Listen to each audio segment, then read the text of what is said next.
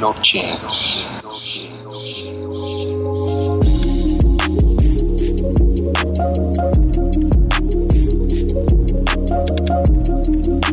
What's up, everybody? Episode 78 of the No Chance Radio Show. As always, your host, Ryan. and Nate. And today we have a very special guest. Say what's I'm up, special guest. Melanie. What's up, Mel? AKA What's Up, Mel? Sorry, I messed that up. uh, welcome back to the show. It's always nice having you and speaking on some streetwear shit. Yeah. Um, before we get into the topic for today, we want to say thank you guys for showing out to our, our past events we had on air this past Friday. Yes, right? like three three days ago. we yeah. try to do something very very different with this one and like kind of live stream it um, i know a lot of you guys who live in other countries other states always want to come out to our events but i mean come on to be honest it's not really worth flying out here just to come to one, on one of our events so we decided to bring it to you guys live stream didn't really work that well um, but we're trying to figure out the kinks so you guys can uh, enjoy in the festivities um, and have some fun with us but yeah, we have events coming up, so be sure to follow us for that. Um, shit, I know this episode's kind of late. It's at least I'm gonna say a week late. It's been a it's been a hectic last week. I'm very very sick. Yeah. that's why my voice sounds very uh, what's the term? Nasally. Uh, croak. It, Sure. Roke. Roke. It, what's it, it's it's a word, right? It's a word for how a voice sounds. No. Ah, never mind.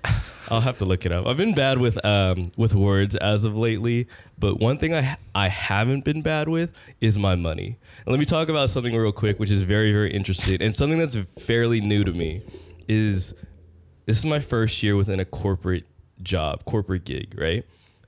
It's one thing to have health benefits, but one thing they did not tell me about at all is your yearly bonus. Now, this is something that just like completely went over my head and was kind of brought up to me a couple days before I actually received it, but it's money that I would have never thought I'd ever seen come in all at once. Almost as if I just got signed to the league, like to like one of your like base salaries. He got like a ten day contract. Yeah, exactly. Like a 10 day contract on like a really, really shitty like Eastern Conference team. Um, but I wanted to ask you guys because I'm going through this right now is do you guys ever have like retail anxiety? Like when it comes to like buying shit? Cause like obviously when you have access to money, when we all when we all go get paid, we all decide to go splurge on whatever bullshit we've had in our head for the past week or so since the last time we got paid. Um, but I've been going through this as of lately of just like trying to find shit to buy, right? Like whether it's something that I necess like actually need versus something that I've just been kind of kind of like dreaming or uh, of wanting. But do you guys ever have like anxiety or like just like this weird what's it I, I, what's the term? It's called just like this this sh- like yeah, basically like a sh- overly overly shopped anxiety when you guys are out like spending your money. In terms of like, I don't know what to buy, or in terms of like, I'm anxious because I don't want to spend any money and be broke. A little Or bit of both, or like Yeah. what what sort of ex- like feelings or, or or emotions do you go through when you are spending money, especially like lots of money. I think it's more so going into buying something. It's more so fuck. Like, what do I get? I think that's the anxiety in the present, but then. In hindsight, it's like, fuck, why did I spend that money? Like, why did I get that? So you're like um, are you like a regretful shopper?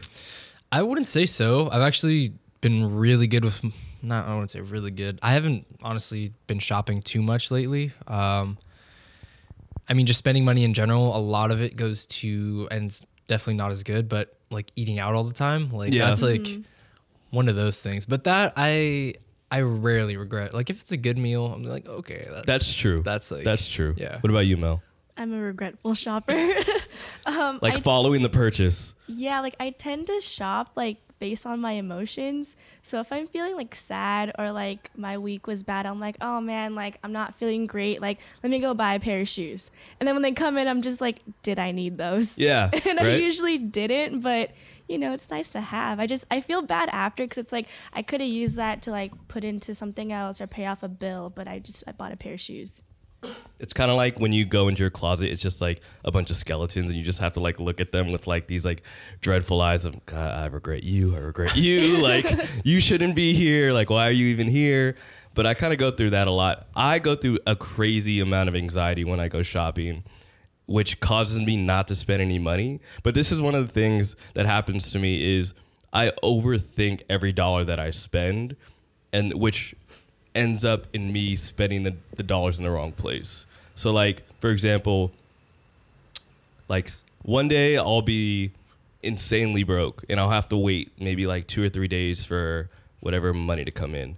Say in between those 3 days, I come up on some like good money, then I'm just like, "Oh, like I can make it for the next 2 days." And I go out and I buy something that I'm just like, "Fuck it, I'll buy it." And then it doesn't fit like I, but I, I don't think of it in the moment. I'm just like, "Oh, I got this money, I'll spend it or whatever." And then by the end of the day, I'm just like, oh shit, I'm back to square one, and I shouldn't have done that, and I regret everything, and this is why I shouldn't spend money. And I go through this whole like this whole diatribe of just like, what the fuck am I doing? And then I, and then I tell myself, okay, when I get paid again, I'm gonna be a brand new man, and I'm gonna go shopping, and I'm gonna, and I'm gonna do it the responsible way, which never happens, and I end up back in square one. Why do you think people have like these these issues when it comes to money? It, it feels like as if we'd never learn.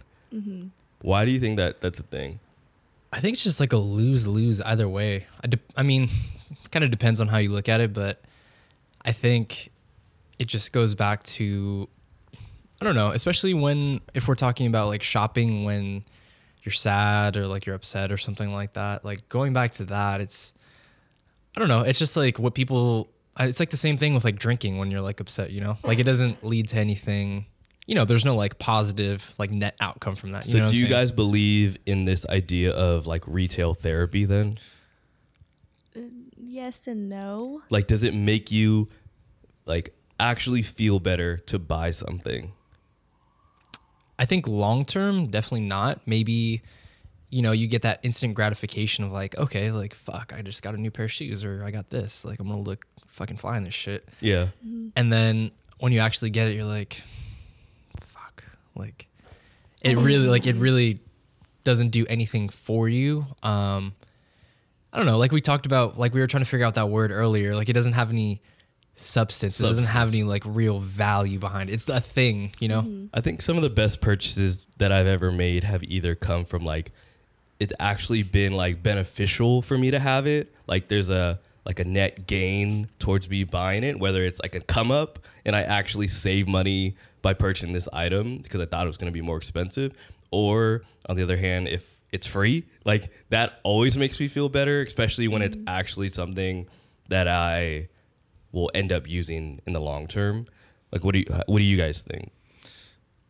Is that I- kind of the same thing for you guys? Yeah, I mean, for sure. Like, if it's free or if I can get a good deal on it, then yeah, it'll make me feel a little bit better about myself. But I think, like, overall, I don't know. I just think after accumulating so much stuff, whether it's from even from like thrifting and from, you know, getting stuff for ridiculously cheap, like, I accumulated so much stuff from that. And at, at the end of the day, it doesn't really, I don't know, it doesn't really, But a good thrifted item always feels worth it in the ev- moment. in every sense.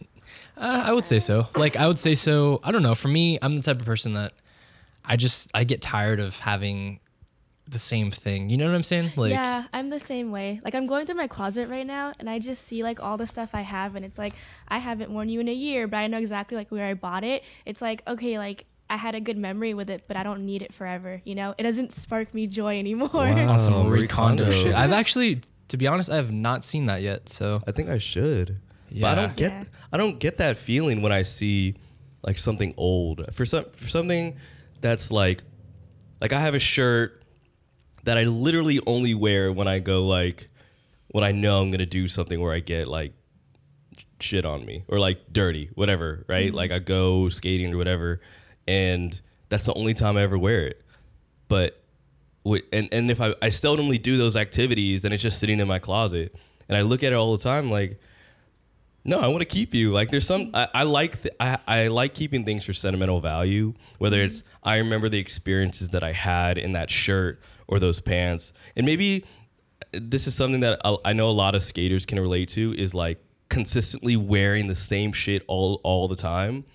I you just feel comfortable in it. You like the way it makes you feel. You obviously love the way it fits, and it kind of turns into this routine where you end up looking the same and wearing the same shit for longer periods of time than you actually thought, or you just end up buying a lot of the same shit that all looks the same. I mean, am I? I I know I'm not the only one that like kind of feels like that. No, for sure. I think that could be said for anyone, whether you skate or not. I Yeah. think. Uh, I mean, me too. I think we're all kind of creatures of habit. I mean, I typically wear the same shit every day too, whether it's like something in a different color, like along the same lines of, you know, everything's kind of along the same lines of work wear, whatever. You know, like that's just that's just what the shit that I like, the shit I'm comfortable in. But um, I agree. Like I'm I'm a very sentimental person when it comes to like hoarding objects. Like it could be that's with the hoarding with a D. There's a D in there. Pause. You're whoring objects where? Um, but yeah, I don't know. Like I've I've always been that way. I think since I was like a little kid. Even if it's like something super fucking minuscule, like a like a movie ticket or something. You Yeah. know, like it's just like I remember exactly where I was and like what happened at this time when I had this. What's whatever. your what what for for both of you? What is your most that you still have to this day? Your most like sentimental. It could be clothing, an object. Um, I don't know, a button. Um, for me, in terms of like clothing, um, it would probably have to be like the first pair of Jordans I ever got, which was a pair of Bugs Bunny eights, and they were like a size like four or something like Damn. that. So this you still is like, have them? yeah, I still have them. This is like elementary school. They were my brothers actually, and then my brother, he's a lot older than me. So when I was able to fit them, he gave them to me, but they were fucking beat as shit already. But I was like, oh, I don't care. This is sick. Like these are hella old. Like Wait, did you you actually wore them? yeah, Oh, yeah. So I had those. I think for me, it's kind of sentimental because I don't know. It's just kind of the thing that started it all for me. You know what I'm saying? Like Yeah. in terms of like liking streetwear and shit like that. that makes So- sense. What about you, Mel? Mine's not clothing, but I have a stuffed dog toy that I had since I was born, basically. It's a Labrador and it has a brown spot on it, so his name is Spot. Ah. And I've had that dog like just ever since I was born, so I've carried it like throughout my whole childhood. I always brought it with me wherever I went, and like when I moved, like I still had it. So he's still in my bed with me. Oh, yo, Oh, nice. Yo, not gonna lie, I got a stuffed dog too. I was waiting for you to say that. That's why I kept like l- eyeing You're towards you. Like, like, go ahead, tell the people about your most sentimental object that you own. Yeah, I think overall that's probably the most sentimental object. Like, okay, let me put this into context. Like, if there's a if my house is on fire and I could only grab one thing, it'd probably be that. To be honest, to be quite honest, What is that? It's a it's a stuffed stuffed animal. It's a it's a dog. Does the dog have a name? Yeah, his name's Puppy. Very nice. How cute. Yeah, but um, my mom got him for me in like 2000, so he's like 19 years old. Like, Damn. yeah, Damn. it's fucking OG at this point. That's awesome. Yeah. Yeah, I'd say stuffed animal for sure. It's a black monkey named Poogie. like literally, and I'm gonna tell you, I, I also have another sentimental object as well. But let me get into the story real quick. Um, one time, me and my brother we used to share a room that were bunk beds, and we used to just like just play like whatever. And I had this lamp, and just one day he decided to just take. We were playing around, so he grabbed Poogie the monkey and threw it on top of the lamp. And I didn't think anything of it. I was like, oh, like let me go get get a chair and I'll go get it. And then I started smelling burnt rubber, and I was like, what's that smell? And I saw like small smoke coming from the top of the lamp where he was, and I hurried up and grabbed him and I turned him around and he, he, like burned his ass. and I I think I remember just like I think I cried after, but I think in the moment I beat him up and I punched him in the face Oh because I was so upset. It was almost as if like he had hurt another family member. I was like, you don't do this to family. Like we're all in this together. Um, but yeah, I remember that story very fondly, and I still hate you for that, Jason. So, but uh, my second most, um, I think my most sentimental object, or it's actually a piece of clothing. It is my, It's a Supreme and Thrasher hooded coach's jacket. It's a it's a like it's a very basic like Supreme piece. It's fairly hard to find, whatever, but it's mostly significant because I got this jacket when I was in college, and it was my first time being introduced to like like actually going back and forth with people and like selling and reselling Supreme. So like being really heavy on um on like hypebeast forums and like meeting people and like making friends on there and then one person giving me like a, a heads up about this item which then turned into barter for this item and all these trades taking place to finally get what was my grail piece at the time which was this fuzzy hooded coach's jacket. And I've sold like every like Supreme piece that I've ever owned, regardless of if it had any sort of like sentimental value like to me at all. Like I could have zero dollars and I would just go into my closet and find anything that was worth money and just sell it immediately. Uh, that's just what I what I do for some reason. Um, but this item, like I would look at this piece so hard, like every day when I was like broke and be like, damn, like could I go another week without like like spending any money or should I just sell this jacket and like be good? And I was like, no, I cannot do it. And I've always I just always had that dilemma with this jacket cuz it kind of introduced me to the things that we talk about today, which is just streetwear and and having that knowledge of things. And that was like one of the first pieces that really introduced me to that, like that world, or uh, outside of just like oh, like this is a brand, this is a brand, this is a brand. But it was like a community that this jacket kind of introduced me to. So it was like really interesting, and I still have it to this day. So yeah, I don't like. I don't. I don't think I would necessarily feel that with objects in, as much anymore. yeah, because I think it at this rate. I mean, like I said earlier, I don't shop as much, but I think that there's just so much out there that I don't mind letting stuff go. Like I actually cleaned out my closet today, and I like threw a bunch of stuff in a donation bag just because I know like I could probably get something like this in the future or somewhere else if I really Yeah. really wanted it back, you know. Um so I don't really it's hard for me to really attach myself to an item like these days. yeah. Yeah. I so. think I think that's the sort of mindset with a lot of people, right? I mean, um, before we get into this idea of like just reselling culture in general, um, fuck, I was supposed to go somewhere with this, but yeah, let's just fuck it. Let's get into that. um, yeah, I mean, just for, like with reselling culture in general, it's like we have um, the attention span of insert animal's name with attention short attention span. what what animal is that? probably like I don't know, like in thinking some sort of like bug or something. I don't Okay, like a bug, know. like an attention span of a like bug. a like a like a sloth. I don't know. we're all we're we're all fairly just like quick to move on to the next thing Yeah. nowadays, and it shows in how we act as consumers.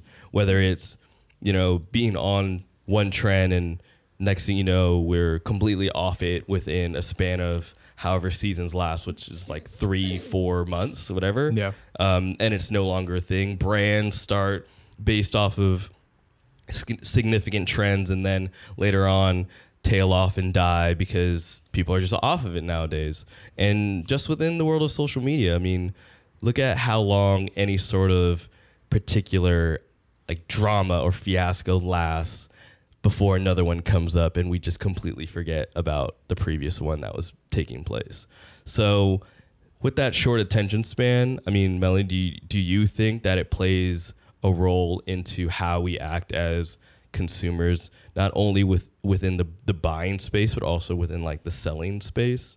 Yeah. Or reselling at least? I think so. Like, I feel like trends are the most important thing when it comes to like buying and selling and supply and demand because of course like people want what's new like what's new and what's in now. So of course like when something first comes out the price of it's going to be high because everyone wants it all at once. But if you sit on that item and it's kind of like a gimmicky or like or a collab thing that doesn't like really sell well in a couple months that price is going to go down. So of course like in the moment um like you know trends like really make a difference and in the long run like it doesn't really like add value to the item that you're buying or it doesn't like add value to like the business like as a whole like moving forward Yeah, so it, it it's almost as if like, and I guess this is a larger question for the both of you. But do you think reselling contributes to the culture of fashion and streetwear in a positive way? Uh, I think like net wise, it's to me it's either neutral or negative. I don't think it necessarily does anything. Well, it it depends how you look at it because if you think about it, reselling allows items to be more accessible to people that you know may not have may not have had access to it before. For instance, like someone in Idaho doesn't have a Supreme store there, so they're gonna have to pay resale if they can't get it online. So therefore, like I guess it's more accessible. Of course, they're gonna have to pay a premium, but that's literally the price you have to pay if you really want that item. Yeah. So I think for those people who want that, that's a plus. But I think overall, it just kind of perpetuates this like whole idea of we're moving at such a fast rate in terms of consumption. Like we're just buying and buying and buying and selling and selling. Um, that it's just kind of like this empty cycle, if you will. Yeah. So I don't know. That's just kind of how I look at Yeah. it. I agree with that, like the empty cycle statement. Um, just because I feel like you know, with I guess like reselling like Nikes or Jordans, um, like back then sneaker collectors like you know they can talk about like all their stories of like how they've copped a shoe or like the memories they have with it, and now like when people buy shoes, like you don't really see people holding on to those shoes, so you don't really have a lot of stories to have with them, you know, and because of like reselling and the supply and demand um, I feel like people are making more product, and not a lot of people people are buying it because it's being like um, overproduced. So there's no hype, so there's no resale value to it. Like for example, look at Yeezys right now. They're so oversaturated in the market where like they used to be like what like 700 bucks for like pirate blacks or whatever, but now like the new like 750s like they're still going for like around retail because there's so many being made. So I guess like it just depends how you look at it and like for shoes it doesn't really add value because people are just buying a shoe to resell to someone who actually wants it when those people who like actually have access to it and actually want it can't afford it in the moment because they're either sold out or the price is just way too high.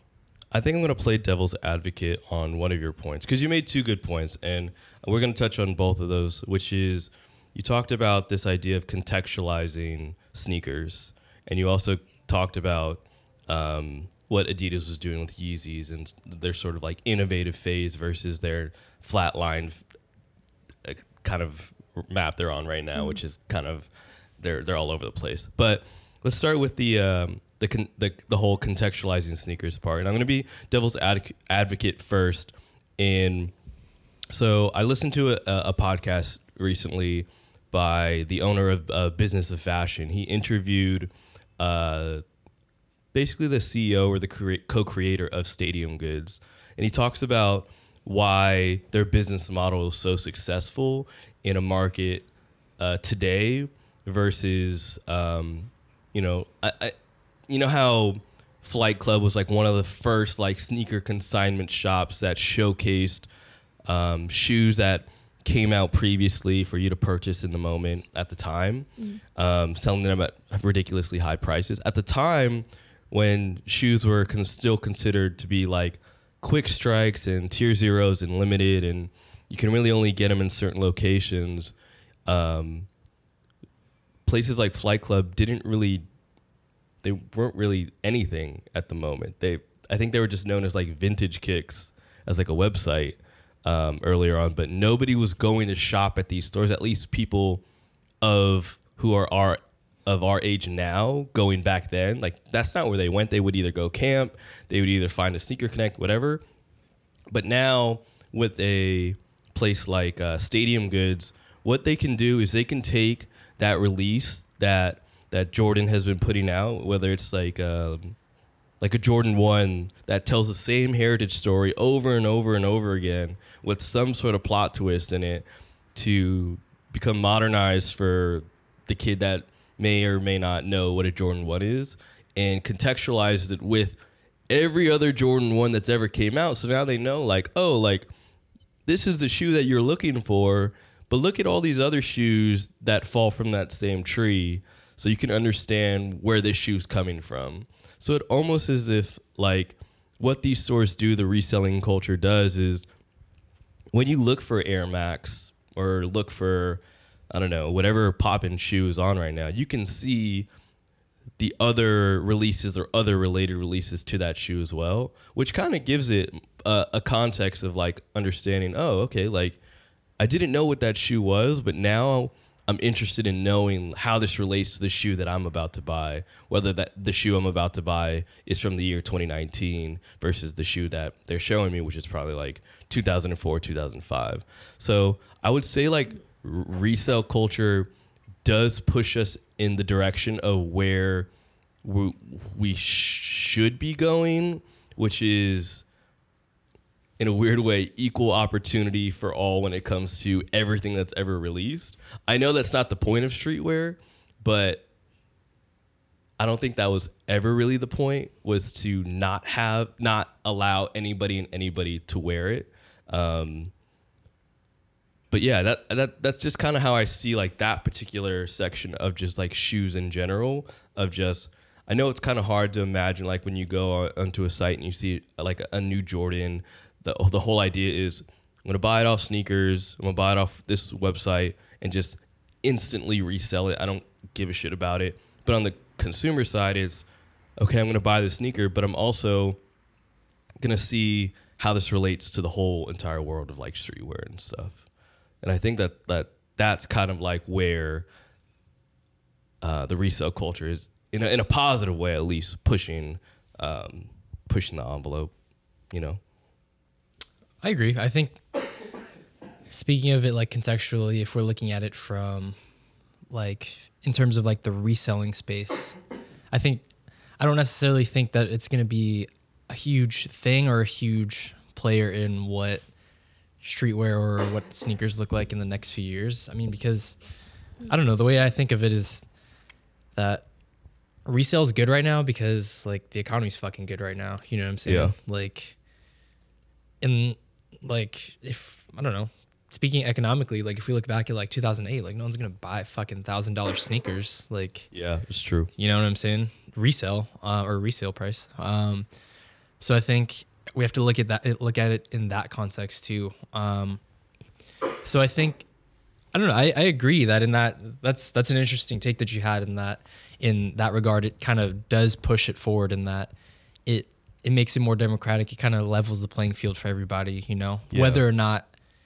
they can afford it, that's another question, but the opportunity is there and that's like a I don't know, that's that's kind of like the that's kind of like the fucking quintessential capital like capitalist like way to look about it, you know? Mm-hmm. Like if you have the means, then great. If not, then like sorry but and nowadays it seems as if everybody has the means yeah or exactly. at least has an access to making the means yeah. of doing it right like i mean at one point all of us didn't have a job within the past year two years right and we had to find a way to make money and nowadays there are a plethora of options to make money whether it's driving an uber delivering food or fucking filling out surveys online for money. Like there's so many ways to make money nowadays, which also plays in hand of people having so much buying power nowadays.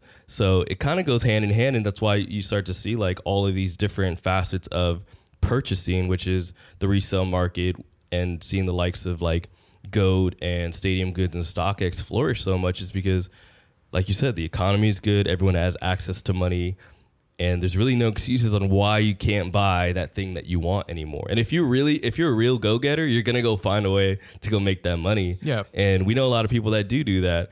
People that resell sneakers, right, Melanie? Yep, exactly. um, but let's talk about that. The, um, that for a second, and, and and you mentioning that the the uh, capitalistic mindset because in a, re- in a recent article that co- sort of documents that of uh, of late capitalism is this idea that pretty much everything that we're experiencing now is an evolved, if not more fucked up version of what capitalism was at some point. Yes. Right? Yeah. Exactly. Yeah, and mind you, we had to Google up late capitalism just to make sure we were. Or even what that term even Yeah, meant. exactly. We had well, we had to Google late separately, and then capitalism. I didn't pay attention in together. sociology class. I did not pay attention in that class at all. Yeah. But yeah, I mean, just off the top, what does a term like capitalism mean to you in relation to like streetwear? I mean, this goes to both of you. What does that mean in terms of street? How is somebody being or ha- having a capitalistic mindset when it comes to streetwear, fashion, be it a consumer, being a, being a seller? Uh, I mean, to me, it's like you said, it's about buying and selling. Uh, and like we just talked about, it's about having the means to accomplish what you want, whether that's buying or whether that's reselling for a profit. Because, I mean, they're not mutually exclusive. You can definitely do both, but I think the essence of it is how, what are you doing to achieve that? You know, um, I think a good example is you know, like we used to, I'm sure we all did this before. Is like as a kid, you know, like you didn't have a job because you couldn't work. So you would save up enough money, you would buy what you wanted, or you would buy something and then resell that, take the profit, and then buy something else. Mm-hmm. And then, yeah, so on and so forth. What So- about you, Melanie? I feel like capitalism helps with just like the, I guess the ebb and flow of the business of it. You know, like, pe- like businesses want you to keep buying from them, so they're gonna keep putting out stuff. So us as consumers, like, will keep going to their site like every week. So then, like, there's never like a, there's never a stop in the loop. I guess. Yeah. You know, so like you're always coming back. You're always buying something. Like, there's a gain and there's like there's a gain for both parties i guess so that's like my take on it Okay. No, I I, I can t- totally see that because I mean, being in the sort of like hyper aware culture that we're in nowadays is you can lose a, a consumer's um what's the word? We were talking about animals that don't have this. attention span. Yeah, I don't have one. There we're talking about how you can lose the attention span of a consumer nowadays in a split second. They can move on to the next brand, move on to the next trend. If you're not meeting their every needs and every collection, every release, then you you you, you lose them.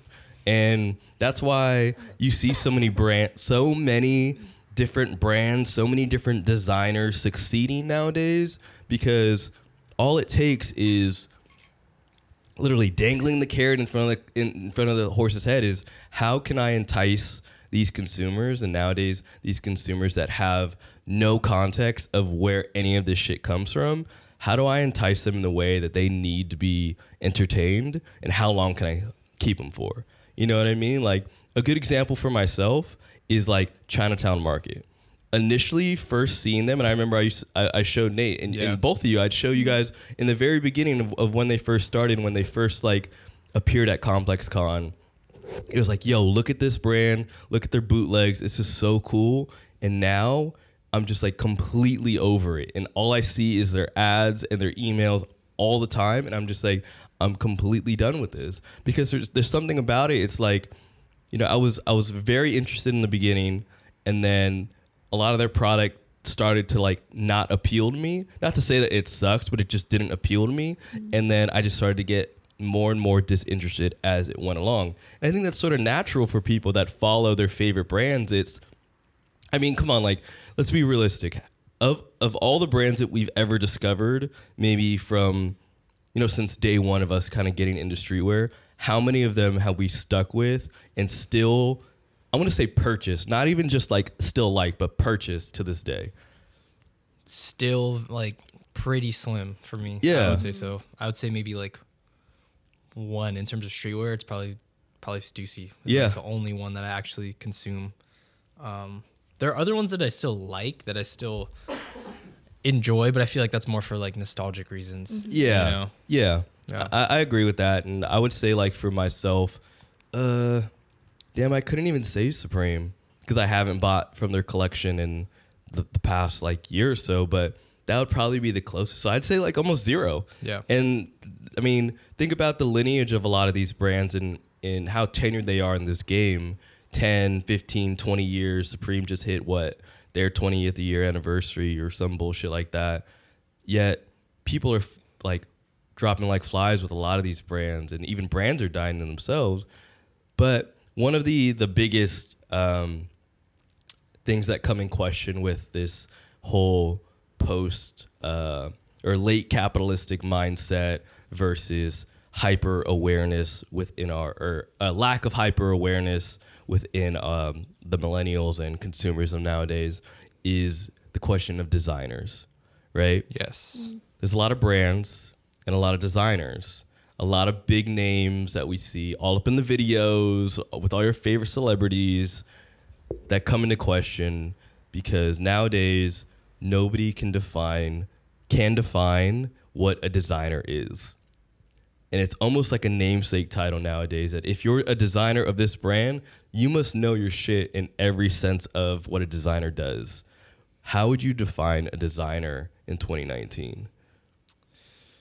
Well, I think in order to answer that question, I won't give you like a straight definition, but I'll like I'll say this that I think because we like we talked about we're consuming at such like a high rate and we're like you said our attention spans are so low, I think the bar is exceedingly lower and lower for designers if you know what I'm saying. yeah, agreed. I think because our attention spans are so short and we're so quick to move on to the next thing, whether it's because we're being influenced by social media, whatever it might be, I think that allows designers to get away. It gives them the leeway to put out mediocre stuff, I mm-hmm. think. So what do I how do I define a designer in 2019?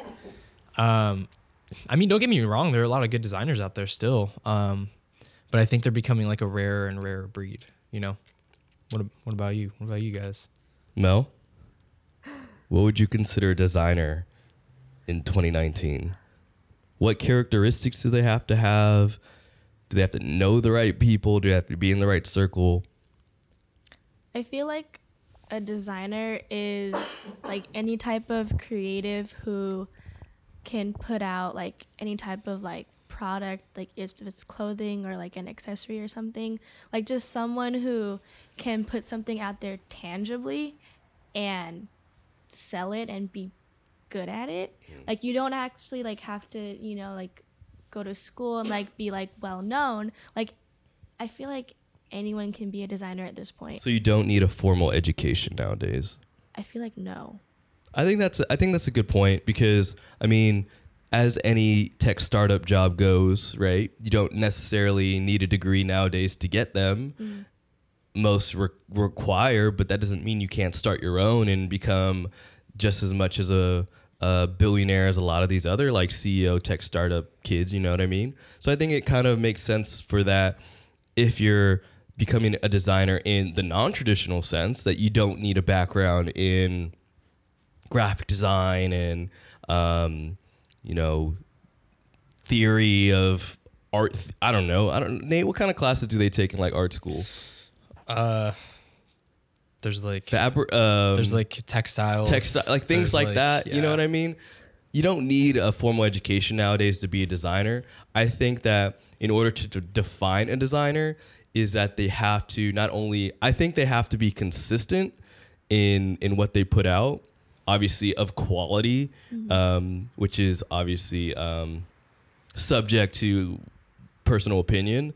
But also, what I think is they have to carve out a space for themselves.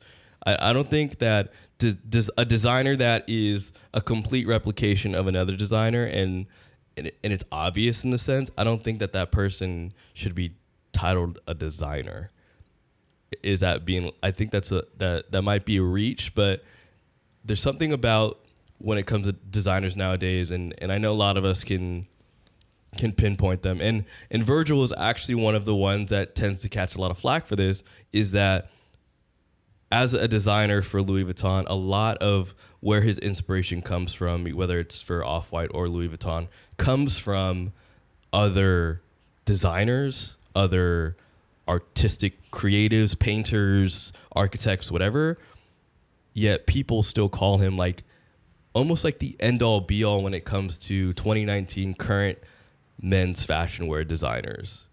What do you guys feel about that? Uh, I mean, I agree with what you said earlier. I think in order for at least me to consider someone a designer, I think, like you said, they do definitely have to carve out their own lane. Um, I think it, it's tricky because we always talk about this. What's the question is like, what's what's blatantly copying and what's taking inspiration? I think in order to define that for yourself, what a designer means, you have to kind of wrestle with that question first. Um, I- and I don't know, like you said, it's it's it's very subjective. It's not. Yeah. I don't know. To me, there's no right or wrong answer. There's just what I think, and there's what other people think. Yeah, yeah. When when it comes to designers, I guess we can all look at very particular ones and and put them on a grade scale and d- determine whether or not they they fall under what defines as a real designer versus a fraud designer. I know Jerry Lorenzo got caught a lot of flack in this article about being being a non-traditional quote unquote designer only because he knew the right people and is falls in that space of like this is why I'm and as well as fear of God the the big the, the shit now and a lot of people look down on that and saying like oh well you don't have a formal education and you only know Justin Bieber and he's really the only reason why he became big etc Paxson blah blah blah. But like I said like I think he's great at what he does. Do I like fear of God? No but is he still a designer? Sure. Like he puts out a lot of great shit. It's not for me but i still find areas where i can say like i think that what he does or at least in what he does is what a designer should be doing like the way that people wear fear of god clothing at least when it first came out was unlike anything else that you had seen right it's like um like this mixture of like basketball and streetwear and like really long shit and that's the first time I really saw like what like or at least had a, a brand to attach that style to Yeah. when it first came Yeah. out. You know what I mean? Um, so in this case then, what is or what do you think has more substance when it comes to and this is off the designer tip, but co- sort of bringing everything back in to this idea of, of, of substance since uh, we- we're kind of touching on that within each uh, variety of topic. But what do you think has more substance nowadays, whether it's as a consumer, as a seller, as a designer, as a fan of streetwear? Is it knowing the context, knowing the past, knowing the history, knowing everything about whatever subject it is leading up to what you're talking about? Or is it more about knowing what's going on, being in the present, knowing what this item is worth? Maybe I don't give a shit what the history or the, of the brand, who made it. All I know is this item is worth this amount of money, or um, I know I can make this amount off of this. So what do you think it is? The context or just like the current information and knowledge of what's going on? What's more important? to me definitely to me definitely context i think um i think because i'm the type of consumer that i i'm very careful with what i buy because i want to make sure that i'm like i said i don't want to waste my money because i mean by all means like i don't i'm not fucking rich like I, Yeah, yeah. yeah mm-hmm. you know like i want to make sure that i'm investing in something that i okay like i buy bullshit too but like i want to i want to buy shit that i wholeheartedly agree with like okay like i can see how this is bringing me value Yeah. yeah Okay. yeah So context for Nate, Mel. I'm the same way. Like, I need to know what I'm buying. And I feel like if a new product comes out and I'm like, what is this? I look into, like, okay, like, why did this release? Like, who released it? And, like, what's the background story behind it? I like storytelling. I don't know if it's because I'm biased because of where we worked before. Yeah. But I just really enjoy when a brand can, like, really portray a good story behind their product because it shows the passion from, like, start to finish and I feel like that does add more value to me as a consumer when buying. So um, context is really important. That that's a good point. And unfortunately, I can't agree with both of you on this one because for some reason, and we go back all the way to the beginning of our conversation about uh, retail anxiety and, and, and how we make our purchases, right? When I'm making a, a direct purchase of what's the last thing I bought? I don't know. I'm gonna point at this humidifier, right? I didn't care about what this brand did. I didn't care about um, really anything other than is this going to make me breathe better? And what are the reviews? At, at least being in the current moment of the price, the benefit, and what are people saying about it? What are people saying about it could be also construed as context as well, since that is that features a, a piece of that history. But I think more about the information of what's currently going on with this item and not really thinking back to previous models or just how the company is in general. And I think that's how I am as a shopper nowadays. Um, because I'm very particular about each dollar that I spend, and it goes both ways with how how Nate goes as well when it comes to his dollar. But for myself, I think I'm very much zoned in on each individual product that I buy, and very very seldomly do I think, well, what's the history about, or like where does this item lie in the world of things around it, and how could that affect my purchase of this item? I don't know. It's, it's just how I've been a lot lately, which also makes it easier to buy shit, but also harder to buy stuff. Um, that's the kind of wave I'm on nowadays. I'm just impulse buying like a motherfucker. But I think, but I think we have to look at context through like, we have to look, go through this like context inception because like you're talking about like, you know, like okay, a humidifier we have to look at it in the context of okay, this is something that I'm using for a purpose, like for utility. Yeah. It's gonna help me fucking breathe. Mm-hmm. Like to me, like that's different from buying, let's say, like a pair of like sneakers. Because it's like sneakers to I would say to a lot of people are a luxury. Like oh, of course. you know, yeah, like yeah, if yeah. you're you know, if you if you don't have the means, you're probably not going to buy a pair of Jordan ones for like resale. So that to me is like a luxury. In that Yeah. sense, like yeah, you think about it like conceptually through the lens of okay, this is this much. I can't afford it, so I'm not going to get it. Mm-hmm. So I don't know. It kind of depends on what the item is and like what Yeah. like what your purpose is for buying it. For instance, like I don't know, like a MacBook, for instance. Great. I could. I mean, I fucking bought one. Yeah. I, I was like, yeah, I'm gonna do so much shit for school on here.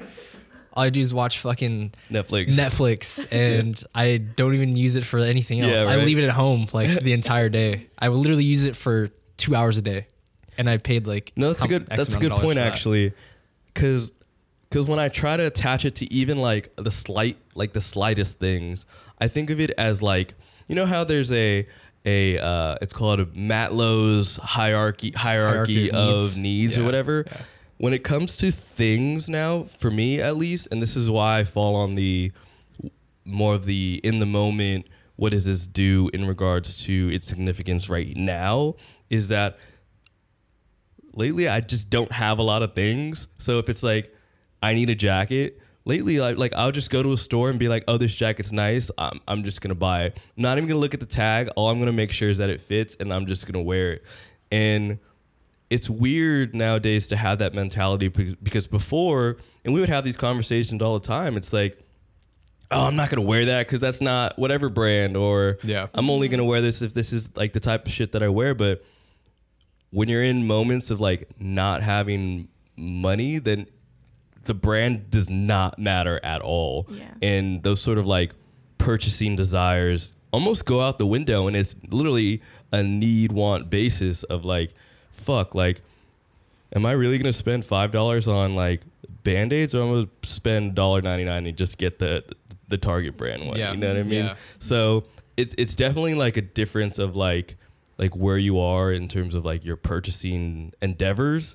But I say like yeah, nowadays I've just kind of been like Amazon. Yep, I don't know what brand this is. Cool, Prime it. All right, got it. it's like it's it's very like paradoxical if you think Yeah, about it because it's is. like you know the less money you have the more like freedom to buy you have like because you're not restricted by brand you're not restricted by like just the the thing that is in your mind is like what do i need and what price like what's the price Yeah. you know like Yeah. it's it, it, it's it's weird to think about it that way but it kind of is you know Yeah, like you said, it's very cyclical. Yeah. In in how it goes because even when it comes to having money nowadays, it is the same the same mindset, which is like before it's like you're limited by choice because of the lack of money, but even with money, you're limited by choice because there's so much. Exactly. So you end up in rabbit holes in both cases. So what would we say to somebody who's in that sort of like position when it comes to like buying shit nowadays? Do you have any sort of suggestions for the listeners that go through those phases of like, oh, like I don't know what I want to do with my money or oh, I felt like I wasted my money the other day. Like, how do I make better purchasing um or how do I gain better purchasing habits? Yo, honestly, like I'm super bad at saving money. I like I looked at my pay stub the other day and I was like, Jesus Christ, where did this go? Like, do you ever do you ever do that? Like, I hate that shit so much. All like, the time. because I my hate co- looking at pay stubs. my company, like, bef- if you get electronic pay stubs, they're easy to ignore because it's That's like I, I do. don't have to look at it. But my company still sends you paper ones, so it's kind of like I have to look at it because I have to shred it. yep. So it's like it's kind of depressing actually. Yeah, you I'm look sure at it is. I'm sure it's like, fuck. Um, but yeah, I think there. I think there's a time and place for buying and spending money, just like anything else. You know. Um, I think if you have the means, then go for it. If not, if there's something else that's gonna like be more beneficial to you, then I would save that money and put it towards that. Um, I don't think there's much that needs to be said about purchasing that hasn't been said already by us or by anyone else. Yeah. You know, like Any good financial advice you've ever gotten, Melanie, that you can uh Melanie Chu, financial advisor. Oh gosh, don't put that title on me. that you can uh Um, I think Lay the out. best advice is just whenever you get paid, like put half away, like save that money and just don't touch it ever. I'm terrible at that because then I'll still touch it like on a rainy day. Yeah, yeah. But I feel like um, if you have the means, like don't ball out instantly. Like I would say maybe like buy something that you really wanted for a while and like that's your only nice thing for the whole month. And then everything else like you can't spend like put like a limit on your your spending or whatever. And of course like what I always say like buy what you want, wear what you want. Like who cares if it's an off brand, you know? Like majority of my clothes right now has been like from Uniqlo on the sale rack. Hey, we talked about Uniqlo Yo, last Uniqlo's episode. fire, Uniqlo dude. is underrated. The Yeah. shit. I'm wearing a five dollar shirt from Uniqlo right now. hey, know? shout out to you. Yeah. So, come yeah, Eco-friendly. Buy whatever you want, and it doesn't matter. Like, who cares if you can't afford Supreme? Like, maybe you can, like, in the future, but don't worry about what other people have. Just like worry about like what you actually need right now compared to like what you want or what looks nice. Like, you'll get it eventually. I'm I'm like I've been on this wave of like trying to be smart with my money and like you said, just buying what I want and what I need. Mm-hmm. But I feel like a lot of the times I get like when we talk about like fucking analysis paralysis, like dude, I do this shit with gift cards that have gone over Christmas. Mind you, like they're free and it's not even coming out of my pocket. But I'm just like, yo, like what am I what am I gonna spend this gift card on? Like I've had an Amazon gift card for like like three months now. Mind you, it's only twenty five dollars. So Wow. Like- you know how much a lot on shit you could buy for Amazon. twenty five dollars yeah, on but Amazon? it's like I like you you get to that point where it's like okay fuck i'm trying to be smart about it Mm-hmm. but it ends up you end up just being like i said paralyzed and not doing anything with Wait it Wait till you get to the point where you have credit card points that you could apply to a gift card. Then you got to choose which gift card, and you got to use that gift card to choose what you want to buy. That's a whole nother level like- of psychoticness. it's like another layer but I think you guys both make good points in that. Um, at least within the the advice for for those that are listening, I'd say the same. Like, I developed. Well, I didn't develop this. I actually picked it up on Google because it's it fucking like saves the way that I think when it comes to like money. Um, if you can't afford a financial advisor, um, do something along the lines of like a 60 30 10 rule which which is like 60% of whatever that you're making goes towards whatever bills that you need to pay whatever you need to survive that area of things.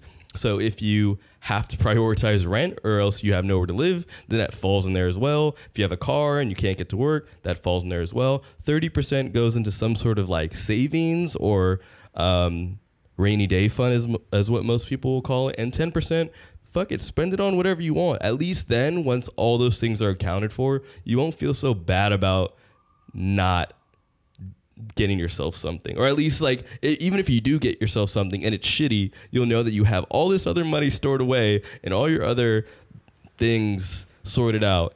And uh, you could feel like a piece of shit after the fact.